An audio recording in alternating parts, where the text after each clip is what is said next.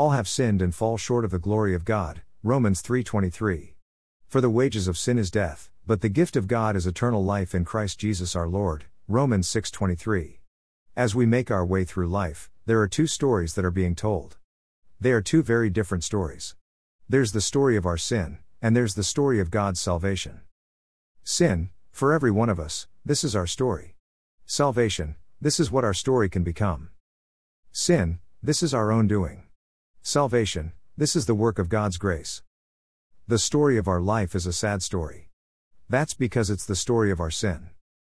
The story of our life can become a happy story. That's because we have a great Savior, the Lord Jesus Christ.